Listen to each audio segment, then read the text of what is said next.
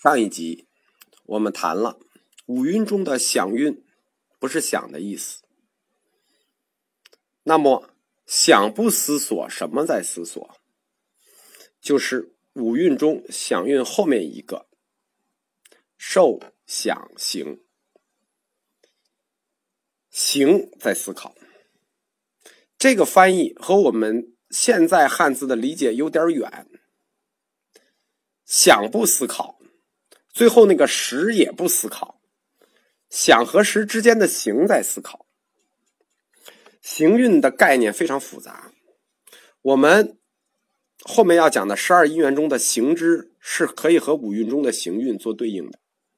行运的行，它的主要规定性就是思，行是支配人思想行动的主体，我们可以把它。这个行运理解为人的意志、决心、行为驱动的理由等等，就这一类行运就是这一类。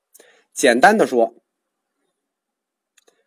佛陀的拆解法，就是我们简单给大家说一下佛陀的拆解法，大家就明白为什么想运里头没有思考动作，而建立只有建立概念，而行运才有思考动作。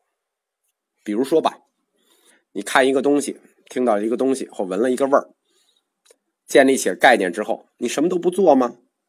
你什么都不做，你就没有行吗？比如说这屁太臭了，你当然要做，你躲一下。你对这个概念，这个接受以后的这个概念刺激，它有反应动作。在建立这个概念后，你得反应动作，得有思想理由啊。哎，这个就叫行。屁太臭，我得躲一躲。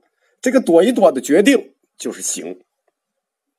我们觉得行动是行动，思想判断应该在行动之前再行动，所以说想这个概念应该放在想运里头，所以它才叫想嘛。但佛教哲学他不这么考虑，他认为想只是形成了概念，没有行动的意思。我们认为是想法驱动了行动，但佛教认为是行动驱动了想法。或者说是行动的想法驱动了行动，就是说想法和行动它要同时发生，所以思才是行运的主要规定性。我不知道我这么解释大家听懂没有啊？居舍论里把行规定为造作，什么叫造作？边想边干，边琢边干，边决定边干。这个行的覆盖范围在佛教里头非常大，就是它覆盖面很大。可以说啊，除了受运和想运这两运以外，所有的都是行运，剩下所有的都是行运。就是在非色四因里啊，实际外延到了全部的运动，什么意思啊？比如心理的、精神上的，包括物理上的，半精神半物理的潜意识行为，这都算行。比如说什么贪欲、发怒、性冲动，这都算行；情绪上这都算行。心理、精神一切，佛教义学对这个行运有两个专门的词，叫心法或心不相应法。这是在说一切有部里建立起来的哲学概念。如果我们有机会给大家讲到《阿含经》呢，我会给大家说一下这个事情。在佛教里头，“行运”这个词。又叫烦恼，这是因为我们后面讲的十二因缘想运的建立，这个概念的想运是包含在无名里头的。那无名就要产生烦恼嘛？什么叫无名？正确的概念叫名，错误的概念当然就是无名了。你颠倒的错误概念，你颠倒梦想，你的错误概念作为你的行动指南，那能不是烦恼是什么？对吧？你正确的概念的行动，那当然 OK 了。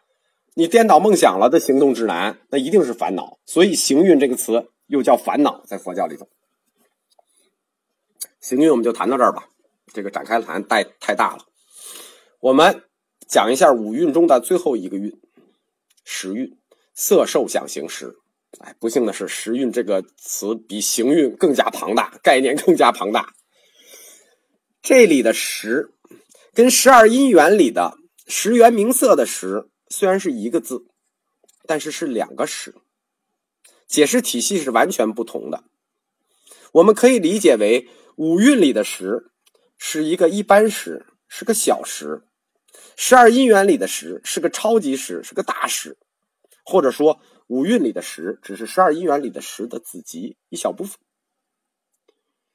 这个我们前几集就说过啊，佛教义学特别爱用一个字表达很多个意思，这是我们容易搞混的一个一个一个原因。所以我们要特别的小心和准确的定义，你一不留神就会滑倒，就听完了你好像就没听过一样。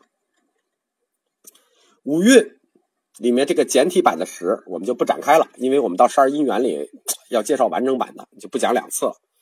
简单的说，五蕴里这个十，就是具有知识和了知能力的主体的概念，可以了知和分别自己所缘的境界。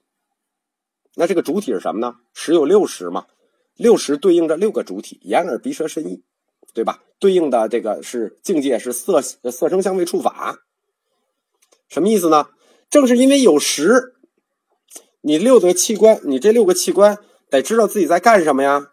自己在哪儿啊？自己下一步想干什么呀？你没有识，怎么能驱动他们呢？所以说，这个识有对应，眼睛的叫眼识，耳朵叫耳识，到最后叫意识。对吧？我们今天常说意识，意识，意识这个现代词儿，其实它就是从佛教里过来的。到后期，因为我们都知道，基于识就建立起佛教一个庞大的哲学流派，叫唯识。那唯识家在这后面又增加成了八识，就是阿赖耶识和摩那识增加了两个，也有九识，又增加了一个无垢净识。那五蕴这个色受想行识，我们就讲完了。但是，我们要问个为什么，对吧？五蕴它是三科的第一科呀。我们想问什么？为什么呢？就是佛教为什么要用五蕴这个模式来构建人，对吧？我们不能说有人了，你照这个给我解释一遍，你得告诉我你为什么要这么构建人。你不能说因为人是这样，所以我就这样说。这个不叫因为所以，这个叫谜底就在谜面上。下一讲。我们就给大家讲一下佛教为什么要把五蕴作为人的构成元素，这样来构架人的本体论。